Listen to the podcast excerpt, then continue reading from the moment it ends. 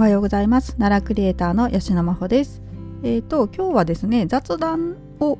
えー、していこうかなと思っています。はい、まあ、雑談といっても、まあ、奈良のお話ししようと思ってるんですけど、これね、あのいつかやりたいなと思ってたんです。あのえっとね私奈良らっていうね、月刊大和寺奈良らっていう、あのもう奈良に特化した、えー、雑誌がね、月にいっかい販売発売されてまして、それあの定期購読してるんですけど、えーまあ、今回もね、あの奈良らしちがつごう届いてましてね。で、えー、とその後ろにあのイベントガイドっていうのが載ってるんですよ。でこれをね、あのなんか月始めとかにね、あの今月はこんなイベントあるよっていうのをね、えー、ラジオでこうお話ししたらですね、あの皆さんがそのイベントにね、あの忘れずに参加できたりとか、そんなイベントあるんだ、行ってみようと思ってもらえるかなと思って、えーとね、なんか月始めになんかやってみたいなって思ってたんですけど、えーともうしちがつむいかになっちゃいましたけどね、今日それやろうかなと思っています。はい、でもほぼ今初見なんですよ。今ページ開いたんで、えーとお寺のねイベントとか、まあ、知ってるものはいいんですけど、あの結構ね、漢字の読みがわからないやつ、これもいっぱいあるんですよね。はい、なので多分ね、これ今回も読み間違いあると思うんですけれども、もうね本当にあの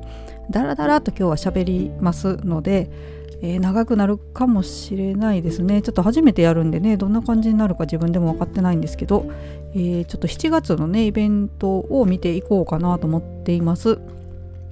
はい、えー、まずじゃあ伝統行事ですね。えーと、まず東大寺でね、下女絵ですね、下女絵があります。えー、こちら大仏殿で行われるということですが、えー、日時がねしちがつにじゅうはちにちですね。ちょっとこれあの日付ね、多分前後すると思います。あの書いてある順番通りにお話ししようと思いますのでね。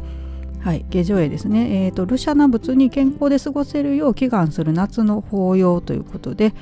えーとあの茅の輪くぐりですかね、あの大仏様の前にあの茅の輪が、えー、直径約にメートルの茅の輪が設けられて、えーまあ、その中をくぐるというね、えー、ことですけれどもね、こういった行事がしちがつにじゅうはちにちに行われるということです。はい。で、えー、とあと春日大社の行事ですが、えー、と春季特別展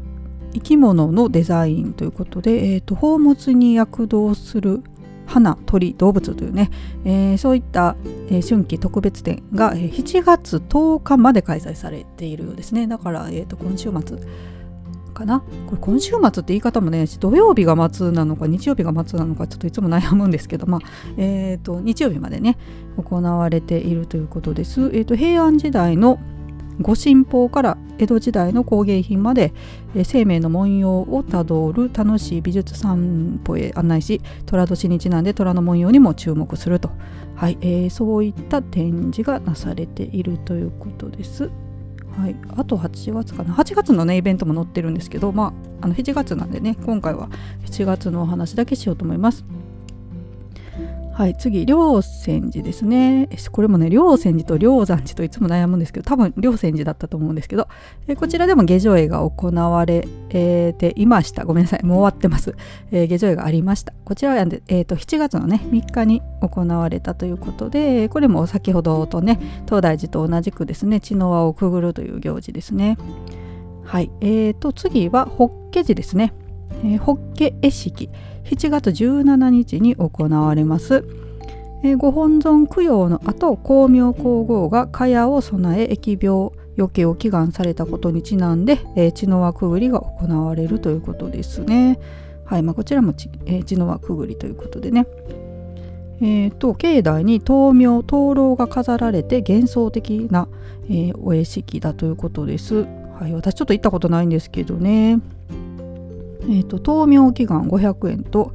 えー、と安頓祈祷でいいのかな、読みね、えー、いっきにせんえんということで、これ事前申し込みが必要とのことです。はい、えー、続いては帯解寺ですね。えー、帯解子安地蔵会式が行われます。こちらはですね、日が、えー、日ごめんなさいしちがつにじゅうさん、にじゅうよん、はい、とふつかかん行われるようですね。えっと、じゅうくじから学徒信徒僧侶などが紅白の岩田帯でいいのかなを持ち、街中を練り歩く岩田帯供養帯練り供養が行われると、はい、いうことですね。はい、えーと、えーと、安産とか、か、えー、家内安全とかね、えーと、休止、これ、求める子供って書いて何て読むんですかね。はい、まあ、あの、子授けのね、えー、まあ、祈願が行われるということですね。はい。で、えー、と続いて十輪院ですね。こちらは地蔵盆が行われます。日付はしちがつにじゅうさんにちです。えー、元護寺旧境内の南東隅に位置する十輪院、えー、本堂がね国宝なんですけれども、その軒下に提灯を吊り、えー、境内をライトアップして幻想的な雰囲気の中で法要を行うと、はい、いうことです。はい、えー、まあね、もう本当に地蔵盆とかのそんな季節になってきましたね。はい、続いてこれちょっともう終わっちゃいましたけれども、えー、有名なお祭り龍田大社の風鎮大祭、えー、しちがつみっかに行われました、えー、風水害や凶作などを鎮めてあらゆる作物が豊かに実るようにと祈願する龍田大社で最も重要な行事ということですね。えー、とクライマックスにはですね、風神花火が初夏の夜空に彩りを添えると。はい、これね一度行ってみたいなと思いつつね、まだ行けてないんですよね。はい、えー、ね来年こそだって毎年思うんですけどね。はい、もうちょっと今年は終わってしまいましたが、えー、そういったイベントがありました。はい、続いて大神神社ですね。えー、綱越神社でいいのかなこれ、えー、の例祭、えー、これあのオンパラ祭りというやつですね。いわゆるねよくオンパラ祭りの方が有名ですかね、言い方はね。これがですねしちがつさんじゅう、さんじゅういちにちとあります、えー、と土日ですね、えー、と大鳥居の南側に位置する拙者綱越神社で行われる行事、えー、夏を無病息災で過ごすことを祈る名越の祓いの祭典、えー、でこの祭典名のオンパラ祭りっていうのはですね、おお祓いですね、オン祓いの点火ってよかったかな、はい、ちょっとそれがまあなまったものでね、古式にのっとって陣馬引きや血の輪くぐりが行われるということです。はい、えー、そういった行事がねあります。こちらも有名ですよね。はい、で続いて油かけ地蔵地蔵盆が、えー、しちがつにじゅうさんにちに行われます。えー、と油をかけて供養する油かけ地蔵は、油が水をはじくことにちなみ洪水に悩まされてきた地元の人々の祈りを引き継いだ地蔵様のことということですね。えー、と出来物が治りを祈願する風習もあり、遠方からも多くの人が訪れると。で水田の真ん中に明かりがポツンと浮かぶ景色が幻想的だということです。でこの油かけ地蔵なんですけどね、場所が、えー、と川西町の灰田でいいのかなあ、これこの前あのえっ、ー、と な, なんかで調べたんですけど忘れましたね。はいだかはいだか全然違う読みだったらすみません。まあ、川西町にね油かけ地蔵というのがあるんですが、えー、そちらの行事です。しちがつにじゅうさんにちということです。はい、続いてえっ、ー、と大間寺中野坊でですね、えっ、ー、と奈良国立博物館特別協賛のね、えー、中将姫特別展が、えー、行われます、えー、こちらはですねしちがつじゅうよっかからはちがつにじゅうはちにちまでということですね。まだあの始まってないですけど結構ね長い間されますね。えっとこちらは奈良国立博物館での特別展、中将姫と大麻曼荼羅に合わせて中将姫の神筆とされる経巻、えー、これなんていうのかな、正三浄土経っていうものかな、すいません間違ってたら、え奈良時代のものですね。まあ、あの神筆なので中将姫が書いたとされている経巻とか、あと大麻曼荼羅の古写本、え献本着色大麻曼荼羅鎌倉時代が特別公開されるということです。はい、こちらはまあ大麻寺で行われますね。はい、続いて葛城神社、えー、蓮華大祭しちがつなのかに行われます。えっ、ー、となえー、と夏山の安全を祈願し、蓮の花を添えて心も体も体もごめんなさい心も体も洗い清める日渡り行には一般参加もできるということですね。えー、と御所市高間でいいのかなあ、た高間高い点って書いて違ったかな。はい、御所市のね、えー、と葛城神社で行われるということです。しちがつなのか。はい、続いて鴨唾神社えー、夏季大祭しちがつじゅうろくにちに行われます。えー、こちらですね県指定重要文化財のすすき提灯、えー、安どん行事ちょっと待ってこれ漢字、えーまあ、すすきちょうちんね、はい、これも有名ですけどね、大きなあのちょうちん持って、えー、か担ぎ上げるお祭り、これ多分ねあのイッテ Q だったかな、宮川さんお祭り男のやつで多分、えー、来ててやっておられたと思うんですけれどもね、はい、そちらがしちがつじゅうろくにちに行われるということですね。はい、えー、で続いて金峯山寺の蓮華蛙跳び行事ですね、はい、こちらも有名ですけれども、こちらもしちがつなのかに行われます。えー、大青ガエルを乗せた太鼓台が蔵王堂へと練り込んで、法要の後カエル飛びの作法が行われる行事です。えー、金峯山での修行道修験道を、えー、あ侮って違う、えー、ごめんなさい漢字がまあそしてかな、はい、ごめんなさい、えー、大鷲にさらわれた男が後に改心したところ、高僧の法力によりカエルの姿に変えられ、最後に同志の樹海によってめでたく人間に戻ったという伝説に基づいていると。はい、えー、とこちらねあの非常に有名な行事で、私もこちら見に行ったことがありますが、あのカエルのね着ぐるみを着た着ぐるみって言ったかな着ぐるみ、まあ、カエルの格好をした人が出てきてね、あの、えー、最後改心というかね、なんかご祈祷で、えー、人間の姿に戻ると、はい、そういった行事があります。で、えー、とこれ多分ねこれの関連行事この後書いてあると書いてなかった、すいません。あのハスをね取る行事もあるんです。 こ, ここへね備えるハスを高田の方で取るんですけどね、はい、それもありますね。はい、で続いて吉野神宮の茅の輪くぐりです。しちがつさんじゅういちにちに行われます。茅ヶ谷を紙で包み重ねて作った輪をくぐって健康を願う行事ということです。紙でどんな感じかなちょっと分かんないですけどね、茅ヶ谷を紙で包み重ねて作った輪なので、紙でできた輪をくぐるんですかね。茅ヶ谷茅ヶ谷って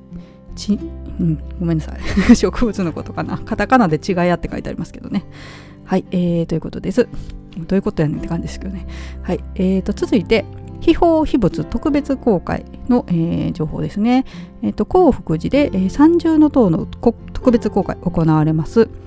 しちがつなのかですね。はい、こちらも私ね毎年見たいなと思いつつ逃してるんですよね。えっとまあ興福寺ね、あの五重の塔は結構有名なんですけど、三重の塔ね意外と知らない人多いんですよね。あの南円堂のちょっと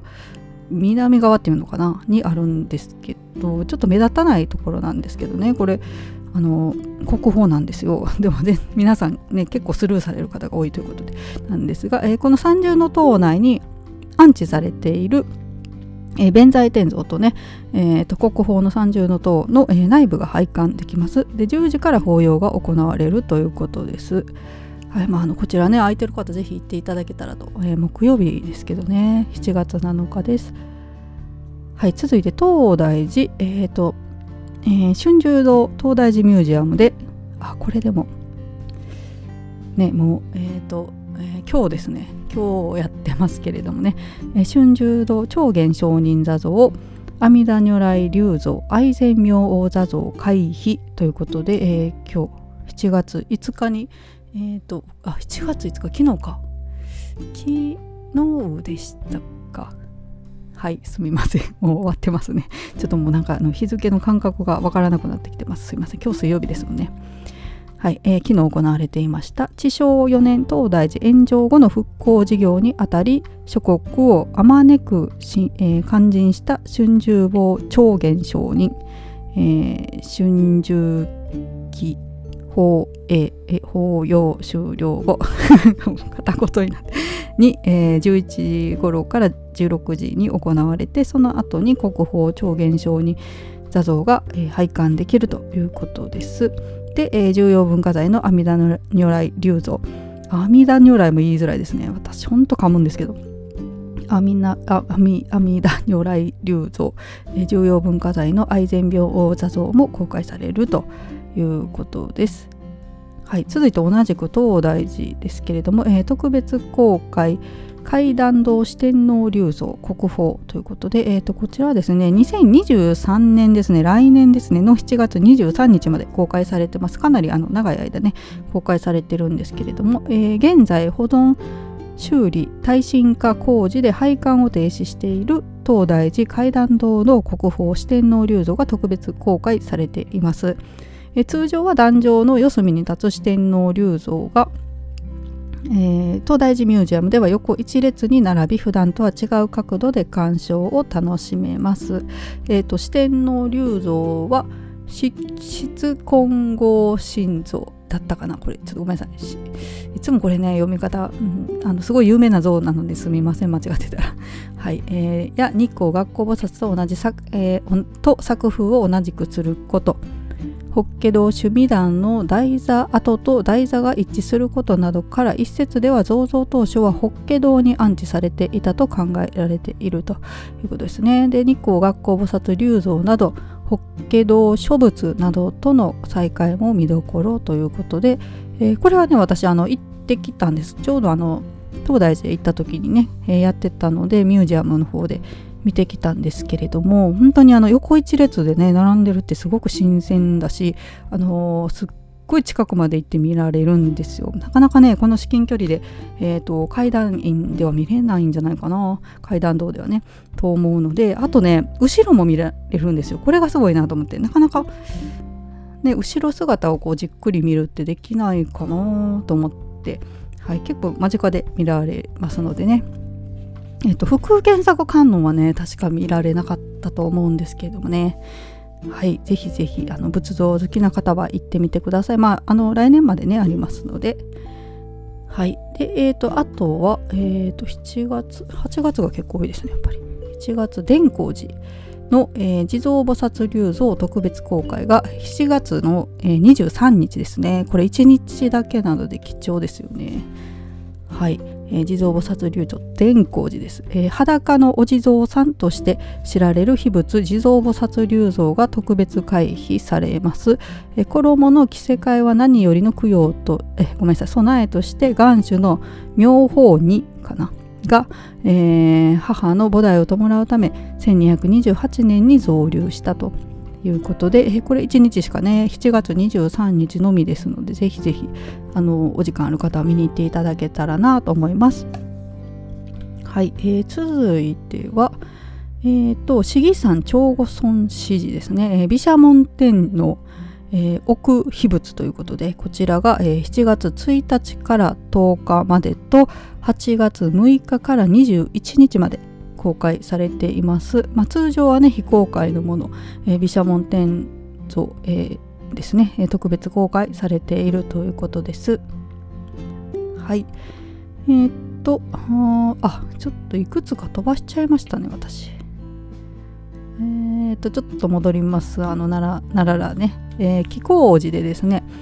弁天堂神栄宇賀神像、はい、秘仏特別開碑されてます。紀行寺ですね、あの蓮のね有名なお寺ですね。こちらがですねはちがつのじゅうろくにちまで、えー、公開されているということで、ロータスロード開催期間中ですね。えー、と例年しちがつの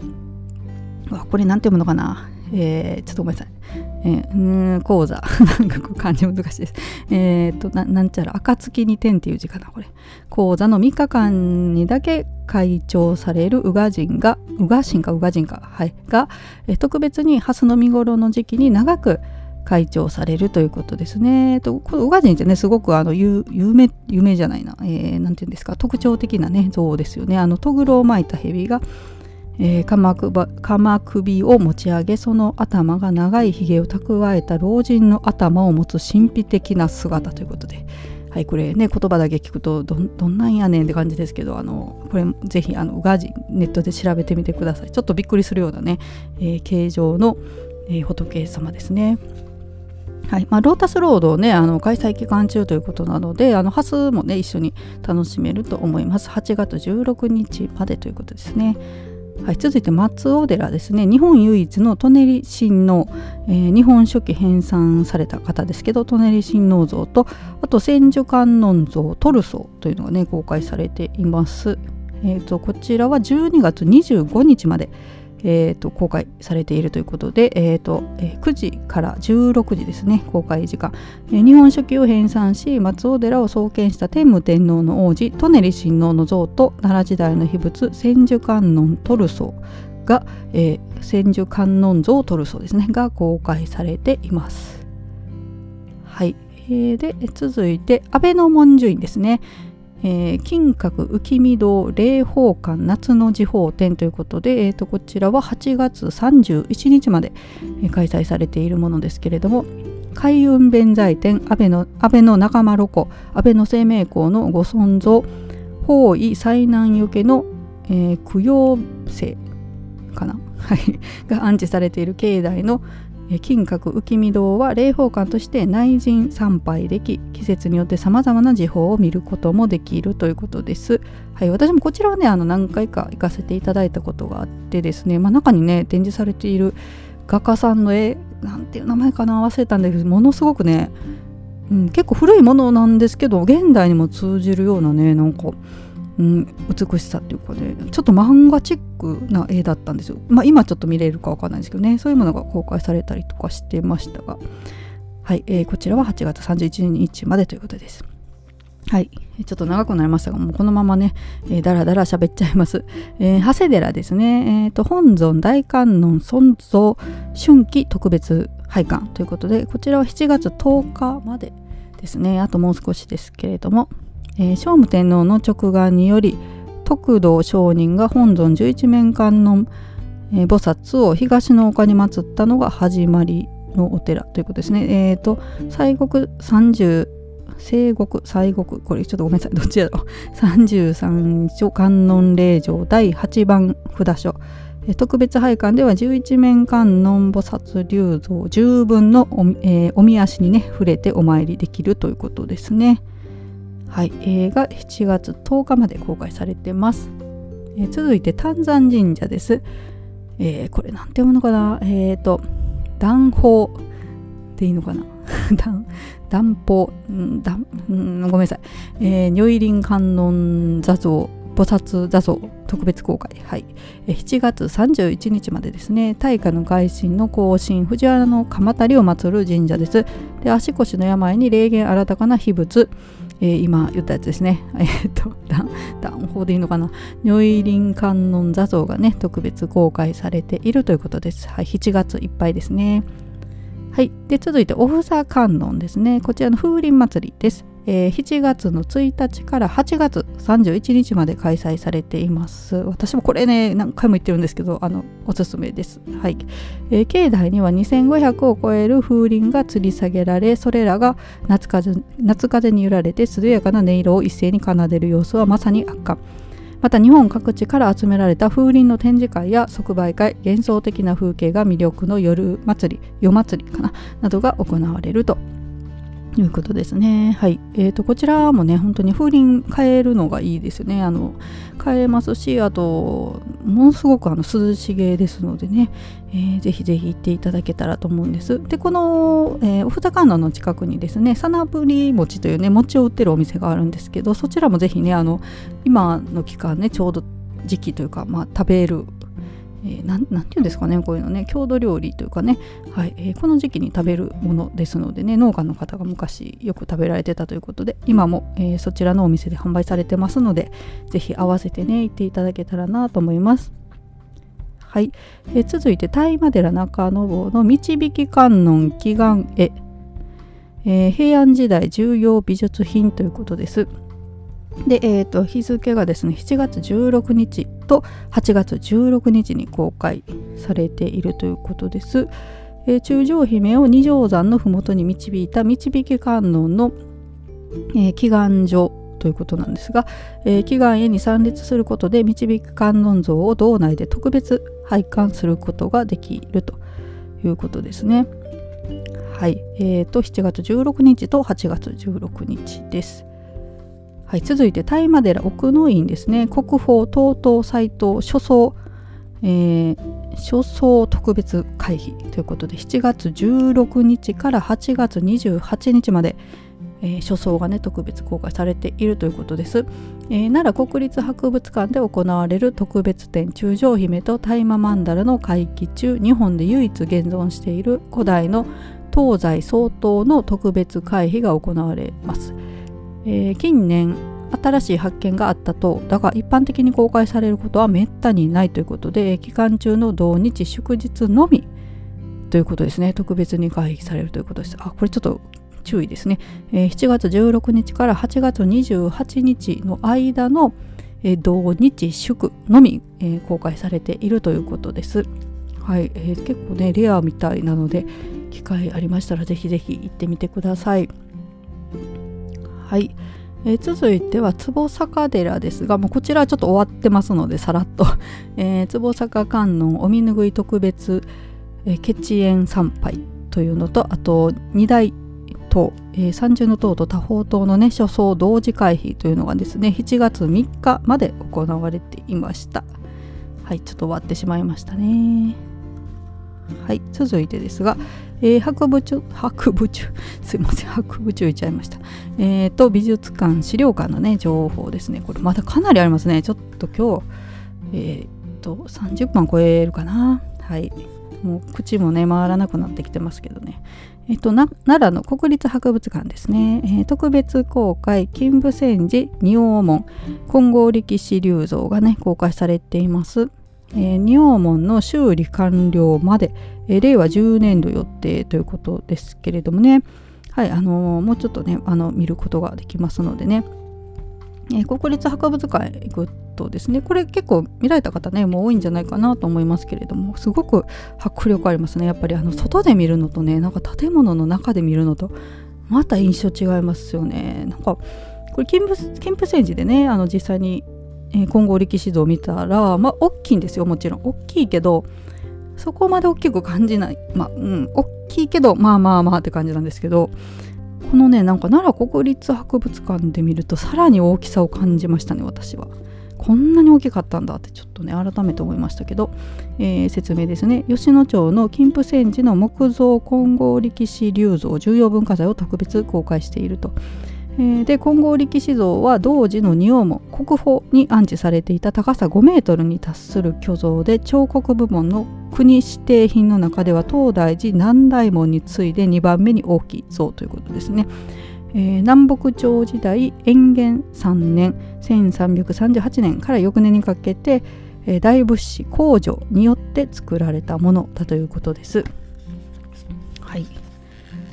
っと喉乾いてきましたけどね。はい、続いて、うわー漢字読めないなこれごめんなさい。えー、まああのえっ、ー、とまあ、大麻曼荼羅修理完成記念特別展というのが行われています。その前にちょっと漢字あるんですけど読め、読めません。上京本って読むのかな。はい、すいません。えー、中将姫と大麻曼荼羅祈りが紡ぐ物語、えー、が、えー、しちがつじゅうろくにちからはちがつにじゅうはちにちまで行われています。えーとこれ場所あごめんなさいあこれ奈良、そうですね、同じですね、奈良国立博物館の、えー、先ほどからね何回もお話ししている、えー、イベントでイベントじゃない展覧会ですね。えー、と最も詳細につづりつづれ織りかな大麻曼荼羅の図様を伝え鮮やかな色彩で描かれた名品が江戸時代に描かれたうーんと な, なんちゃらなんちゃら本大麻曼荼羅重要文化財大麻寺像、えー、本展では修理を終えたえー、この大麻曼荼羅の美しい姿を展示し、修理過程で確認された資料を紹介しながらですねプロジェクトの全貌を示すということです。はい、えー、こちらもね結構行かれる方多分多いでしょうね。あのー、この時期になったらツイッターで皆さん行かれたっていうのをね多分私も見ることになると思いますけれどもね、まあ、期間中にねちょっと行きたいなと思っています。にじゅうはちにちまでなんでね、これ私の誕生日までなんで覚えやすいですね。はい、自分の誕生日の日まであのやってるということなので、えーまあ、奈良にねはちがつちょっとこう帰りたいなと思ってますので、はい、その時あのタイミング合えばね行こうと思っています。続いて奈良県立美術館ですね。えー、企画展美術解体新書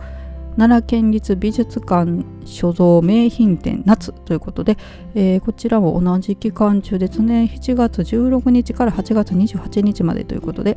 えー、絵画彫刻版画陶芸、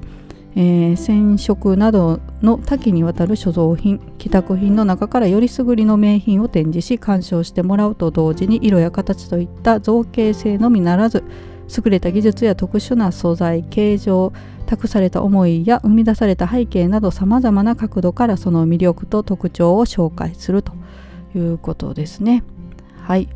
で、えーと、続いて、あ、これも終わりましたけど、奈良県立図書情報館でね、本とか想定とかのあいうえおというのがね、しちがつみっかまでおと、えー、行われていたということですね。これちょっともう終わってますので、さらっと流そうと思います。で、えっと、同じく奈良県立図書情報館なんですけれども、えー、世界のブックデザインにせんにじゅうねんからにじゅういちねんということで、えっと、こちらはしちがつのにじゅうはちにちまで開催されています。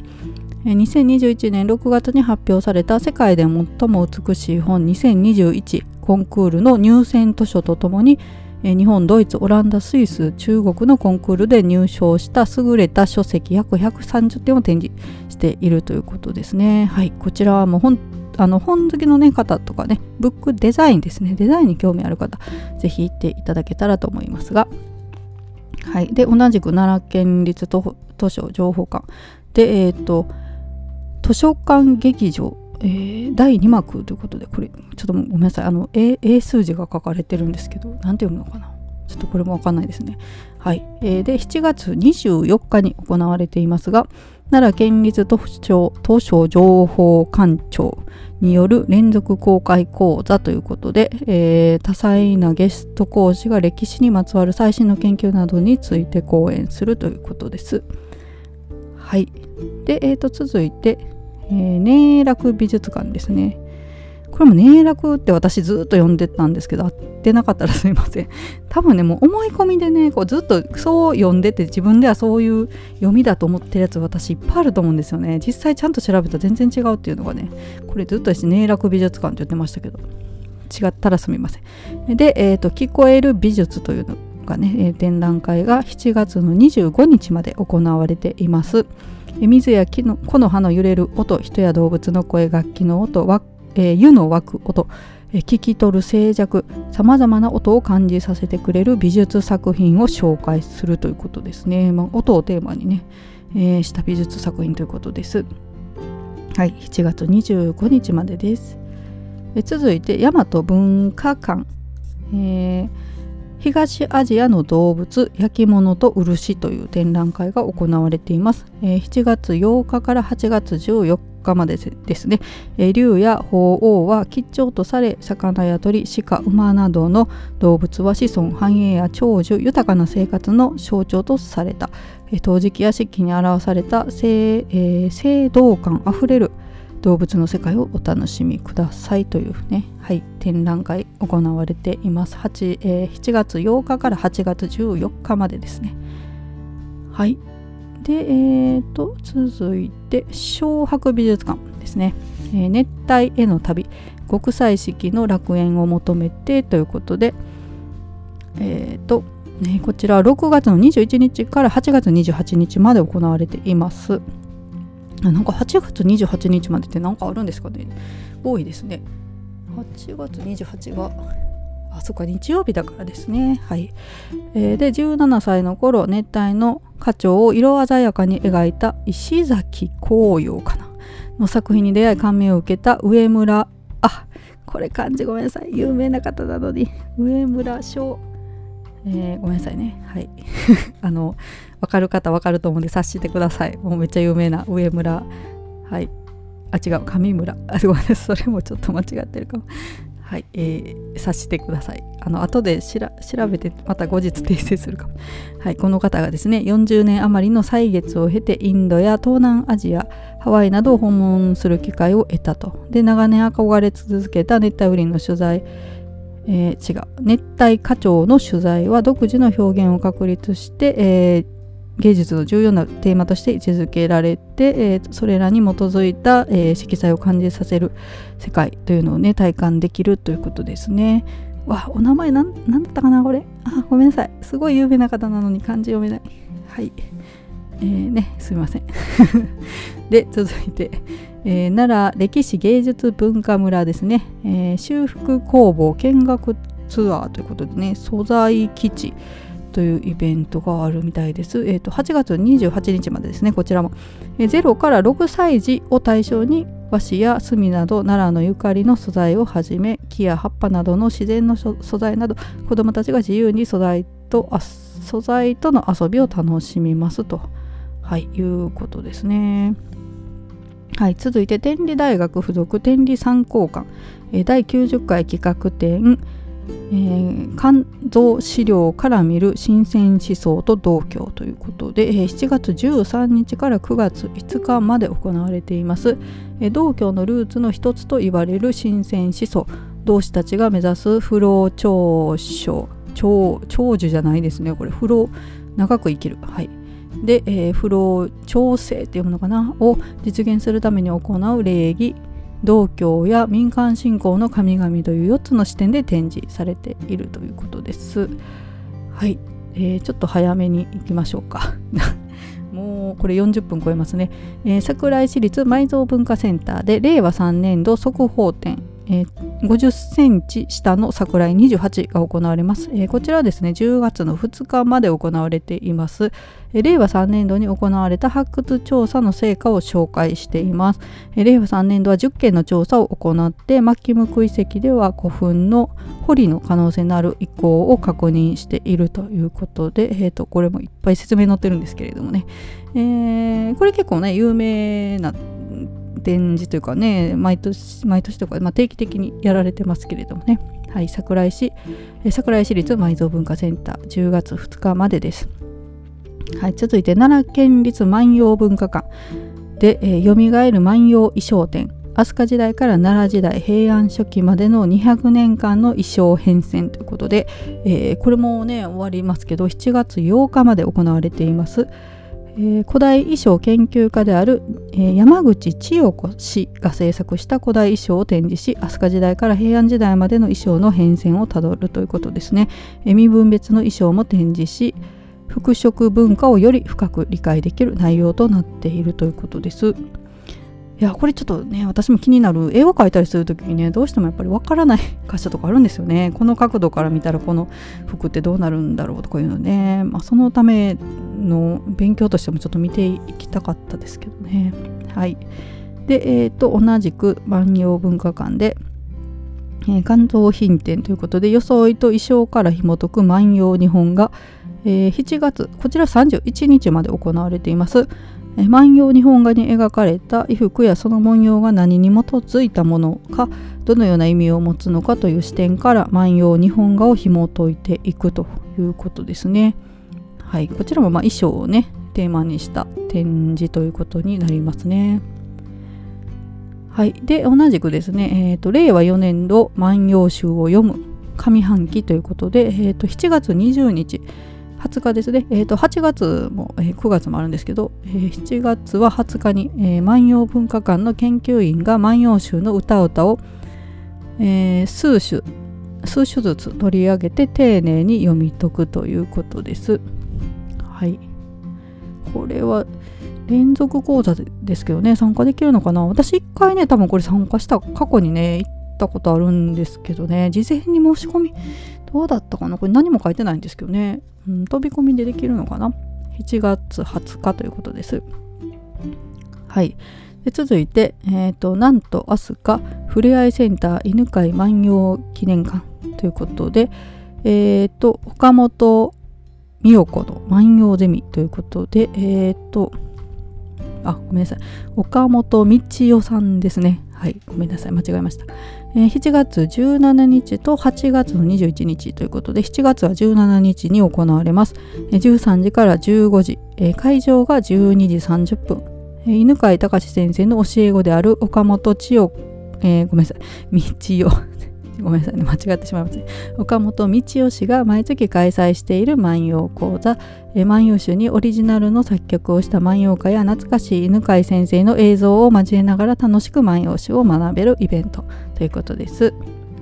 はい続いて藤岡家住宅登録有形文化財藤岡家住宅の展示すずりを見るということで、えしちがつついたちからくがつじゅうしちにちまで開催されています。えー、五条ですね五条市にある藤岡家住宅です。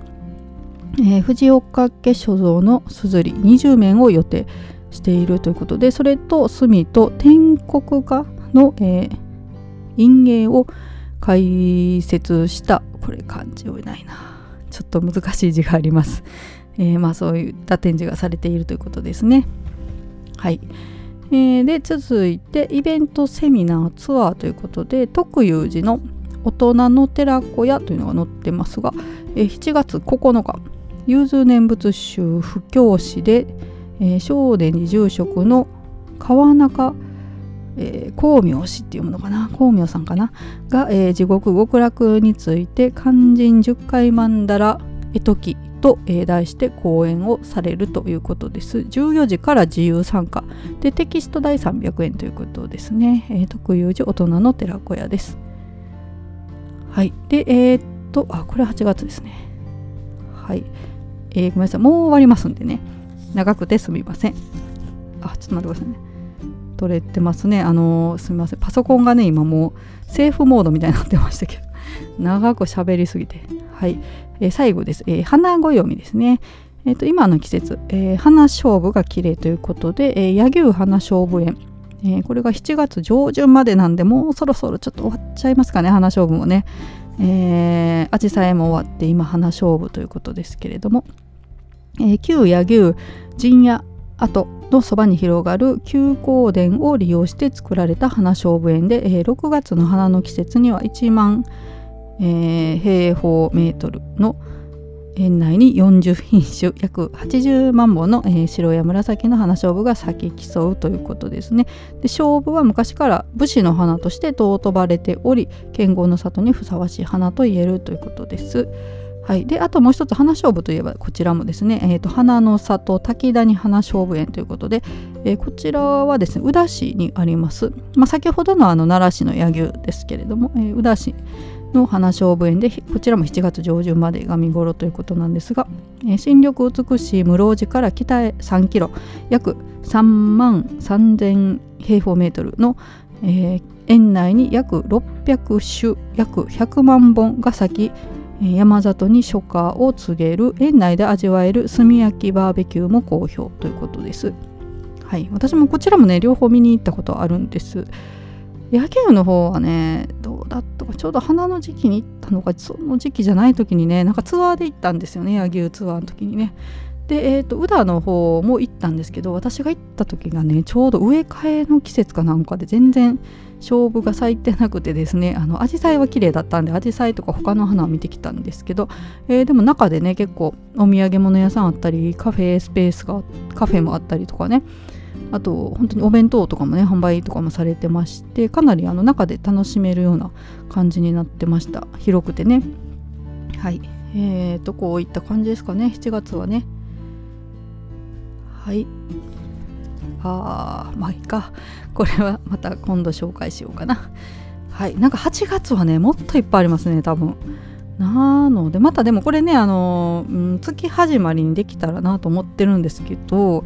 もうよんじゅうにふん喋ってるのでこれはちがつやったらいちじかん超えちゃうんじゃないかなってちょっと気がしますけどね。はいまあ、なかなかねあのここまで聞いてくださった方はいないと思うんですけれどももしあの聞いてくださった方おられましたらもう本当に長い間ね私のあのたどたどしい、えー、このね漢字も間違うし噛みまくるお話にね付き合ってくださってありがとうございました。はい、えー、まあそろそろね終わろうと思うんですけれどもねそうだな明日から何話そうかなまたちょっとあの考えようと思うんですけれどもねちょっと雑談みたいな感じで話すかな。はいあとねこれちょっとね音量どうですかでかすぎますかあのこれね音量、音量調整難しいんですよね。なんか出力方法はねいつからだったかないっかげつぐらいじゃあ、えー、再開またした時だったかなぐらいに出力方法をちょっと変えたらねかなり音量でかくなっちゃったかもしれないです。あのすいませんあのうるさくなってたら耳にキンキンくるかもしれないんですけどね。はいまあ、なかなかちょっとうまく、えー、調整できてないんですけれども、えー、またよろしくお願いします。えー、それでは今日はこの辺で失礼したいと思います。それではまたさようなら。